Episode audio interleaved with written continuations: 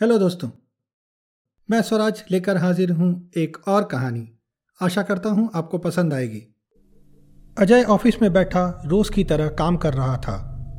दोपहर का वक्त हो चला था। अजय लंच पर जाने की सोच ही रहा था। अचानक उसका फ़ोन बजा। उसने देखा, घर से किसी ने फ़ोन किया है। आमतौर पर इस वक्त घर से फ़ोन नहीं आता था। उसने फ़ोन उठाया तो उधर से रोते हुए उसकी भाभी बोली, भैया, पापा को हार्ट अटैक आया है। आप जल्दी आ जाइए। अजय चौंक गया। उस पर दुखों का पहाड़ टूट पड़ा। उसके लिए ये बहुत बड़ा शौक था।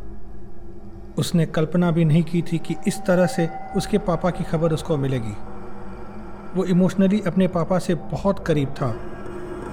उसने कुछ सेकंड्स के बाद खुद को संभाला और पूछा, ये अचानक क्या हुआ पापा को? सुबह तो सब ठीक था। भाभी बोली, पता नहीं, आप आ जाइए बस। सब आपका इंतज़ार कर रहे हैं। अजय ने फ़ोन रखा और घर की ओर भागा। किसी को कुछ बोले बिना बस अपनी बाइक निकाली और घर की ओर चल पड़ा। सुध बुध खोकर वो चलाता रहा।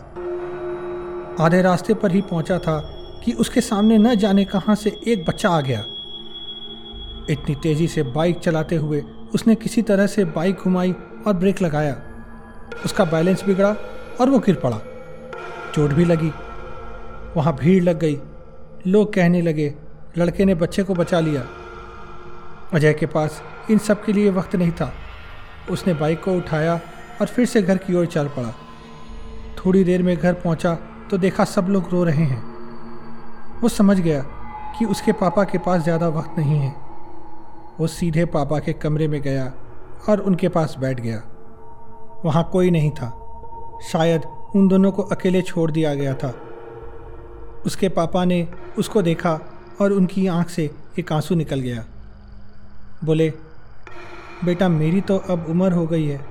मेरे लिए इतना परेशान होने की क्या ज़रूरत है? अजय रोते हुए बोला, आप चुप रहिए, कुछ मत बोलिए। उसके पापा ने सर हिलाया और दूसरी तरफ़ देखकर आँख बंद कर ली। मानो किसी बात पर अफसोस कर रहे हों। तभी अजय का बड़ा भाई अंदर आया और अलमारी से कुछ निकालने लगा। अजय बोला, भैया, डॉक्टर कहाँ है? उसने क्या बोला? बड़े भाई ने कुछ नहीं कहा। बस चुपचाप बाहर चला गया।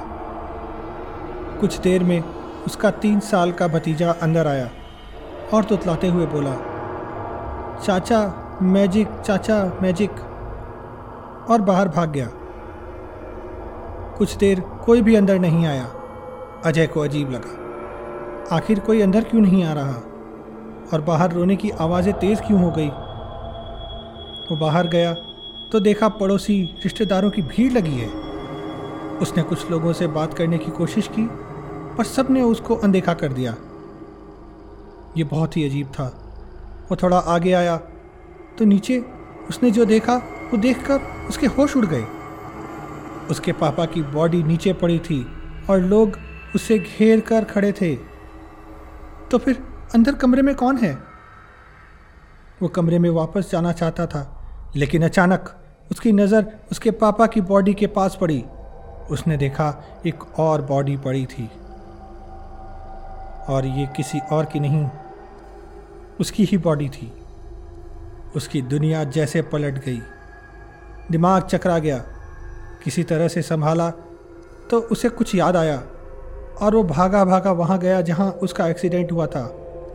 उसने देखा उसकी बाइक पड़ी थी और लोग बात कर रहे थे। बेचारा अपने बाप को आखिरी वक्त देखने जा रहा था। खुद ही चला गया। हेलमेट भी तो नहीं पहना था। सर खंबे से टकराया और अजय को याद आया।